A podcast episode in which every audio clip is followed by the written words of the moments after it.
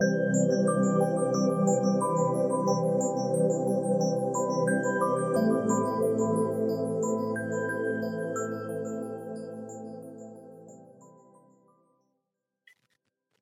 everybody.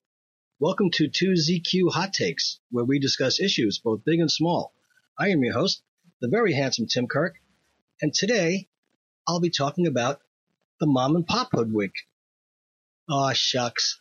I got another homey, homespun friendly small town text from Amazon right to my phone telling me all about how this great offer is available to me on the truck like they just accidentally opened up a semi and stumbled upon a load of goods, then decided at the last minute to sell it quick before they got caught. And I am lucky enough to be in on this remarkable good fortune. Golly. Major corporations pretending to be mom and pop. Investopedia in their small business section posted, what is a mom and pop establishment? Mom and pop is a colloquial term used to describe a small, family-owned or independent business. These type of operations often struggle to compete with more substantial establishments, such as big box retailers, who generally boast more buying power than smaller players. Mom and pop is a colloquial term used to describe a small, family-owned or independent business. These types of operations often struggle to compete with more substantial establishments, such as big box retailers, who generally boast more buying power than smaller players. The term mom and pop was historically used to describe local family owned and operated general stores or drugstores. Today, mom and pop establishments are synonymous with various different types of businesses, including restaurants, bookstores, automotive repair shops, and insurance agencies. Okay. In many ways, mom and pop businesses stand at a steep disadvantage to large corporations, e-commerce sites, and franchise businesses who enjoy bigger economies of scale, greater capital for investments, and larger advertising budgets. This collectively gives larger players a competitive edge over mom and pop businesses who frequently shutter their operations in response. Home Depot, anyone? I personally witnessed a number of smaller hardware stores go under when Home Depot opened on 23rd Street. These places were hubs of local activity that made you feel connected to the community and were trusted as knowledgeable, fairly priced, customer service oriented, and reliable.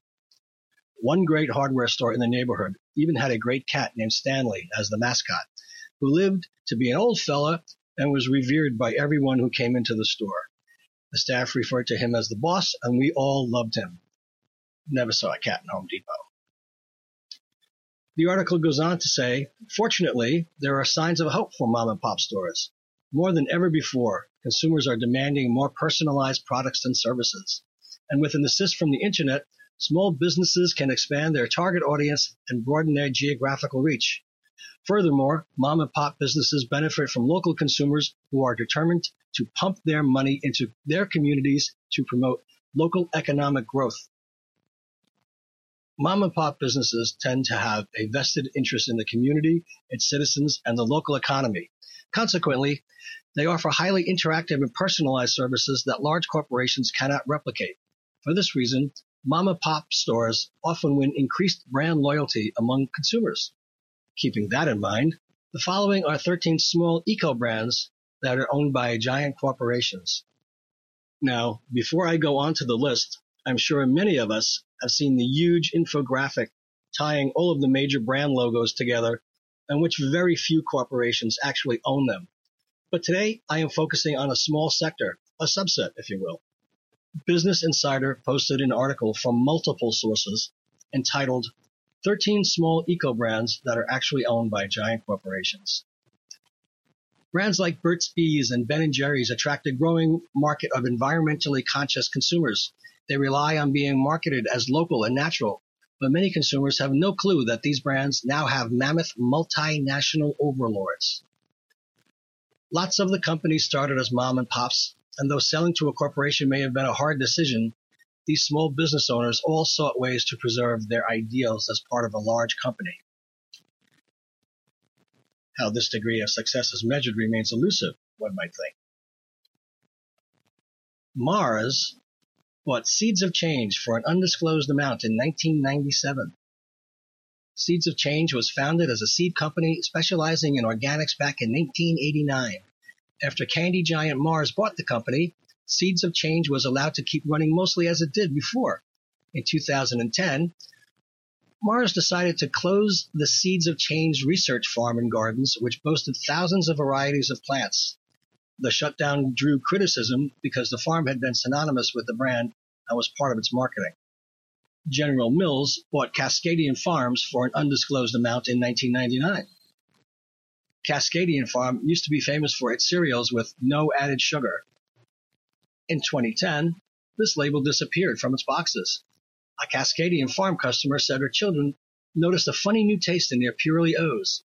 It turned out that the cereal had tripled its sugar count. Cascadian Farm customers felt duped and complained the new cereal tasted dreadful and looked disgusting. Unilever bought Ben & Jerry's for $326 million in 2000. The ice cream maker said Unilever was determined to nurture Ben & Jerry's commitment to community values and its commitment to donate 7.5% of profits to social causes.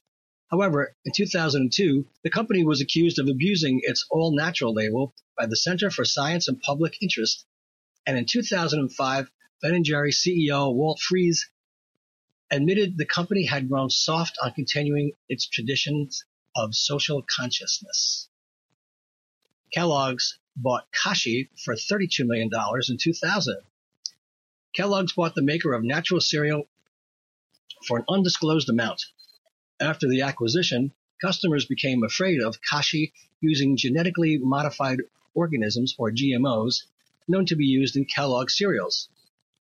From my viewpoint, Kashi can sell its Go Lean cereal as an alternative to insulation material that gets blown between spaces and walls instead of Owens Corning's Pink Panther insulation. Kraft bought Boca Foods for an undisclosed amount in 2000. Boca is best known for its Boca Burgers, which is a meat substitute like all its other products. At the time, Kraft was still owned by mega conglomerate and cigarette monolith Philip Morris. The subsidiary was the target of criticism in 2009 when animal rights groups campaigned against its use of eggs that came from caged hens. All of Boca's products are now egg free. ConAgra bought Lightlife Foods for an undisclosed amount in 2000.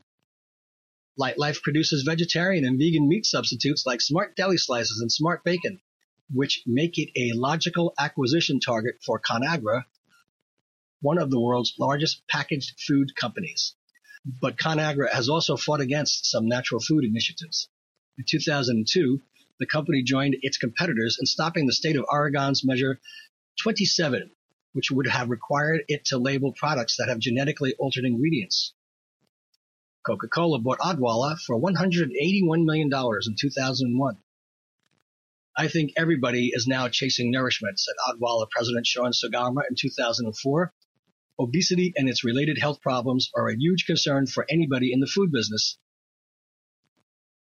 Known for blends such as C Monster, Mo' Rudy Fruity, and Viva Las Veggies, the juice and natural food bar makers stopped selling the fresh squeezed orange juice that made Odwalla famous since it wouldn't last the days and weeks the juices are in transit or on the shelf. Colgate P, after the acquisition, Tom Colgate purchased Tom's of Maine. After the acquisition, Tom's of Maine loyalists complained about the new toothpaste sweet flavor, the new plastic packaging, and the new smell of deodorant soap basically they complained about everything. L'Oreal buys Body Shop for $1.1 billion in 2006. An index that tracked public perception of more than 1,000 consumer brands found that satisfaction with Body Shop had slumped by almost half since the deal with Body Shop founder Dame Anita Roddick to sell the company to L'Oreal for $1.1 billion. Campaigners against animal testing and the Swiss multinational Nestle which has a 26% share in L'Oreal, also called for a boycott of Body Shop. Pepsi bought Naked Juice for $540 million in 2006. Pepsi's third deal that year to appeal to consumers on healthier diets after buying Stacy's Pita Chips and IZZE Beverage. Shortly after acquiring IZZE Beverages and to compete with Coca-Cola, Pepsi bought naked juice blends and smoothies, all free from added sugars, preservatives, and artificial coloring. At the time, Pepsi said their healthy products line had been growing at two and a half times the rate of the rest of its portfolio. Hershey's bought Dagoba chocolate for $17 million in 2006. We're a quirky chocolate company run by a bunch of Oregon tree huggers that likes to do what we like to do regardless of what they think, said Frederick Schilling, founder of Dagoba Chocolate, known for its fair trade chocolate at the time of the acquisition. If I am to truly have maximum impact on cocoa farmers and continue to influence the cocoa industry, joining the nation's largest chocolate company is the right move. Some customers didn't think so. Coca-Cola bought energy brands for $4.1 billion in 2007.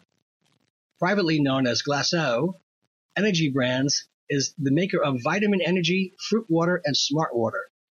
Earlier this year, Coca-Cola was banned from advertising vitamin water as delicious and nutritious, since a bottle contains the equivalent to four and a half teaspoons of sugar, more than a quarter of the recommended daily intake of sugar.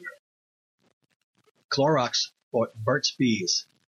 After the deal went through, scores of customers called Burt's Bees and accused the company of selling out. John Replogle, the chief executive of Burt's Bees, says he personally responded to customers who left their phone numbers. So there you have it.